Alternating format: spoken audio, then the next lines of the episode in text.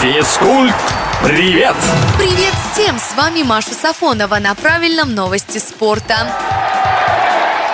Валерий Карпин вновь занял пост главного тренера Ростова. Работу в клубе специалист будет совмещать с работой в сборной. В Российском футбольном союзе решение одобрили, а чтобы фанаты национальной команды не переживали, гарантировали должность Карпину продлением контракта еще на год. По словам самого Карпина, главным тренером двух коллективов сразу он будет, пока сборная России не возобновит выступления в международных турнирах.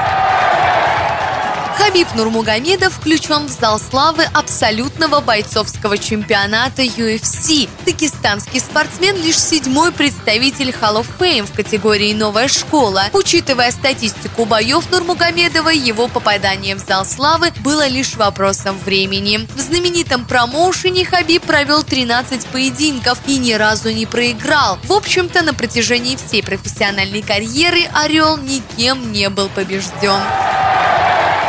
Шведский легкоатлет Арман Дюплантис побил мировой рекорд по прыжкам шестом. В турнире в Сербии действующий олимпийский чемпион преодолел высоту в 6 метров 19 сантиметров, чего ранее не удавалось никому и никогда. Правда, есть нюанс. Это были соревнования в закрытых помещениях, а вот на открытом воздухе рекорд все еще 6.15. Впрочем, он тоже принадлежит Дюплантису, так что в этом плане спортсмен соревнуется лишь сам с собой. На этом пока все. С вами была Маша Сафонова. Услышимся на правильном.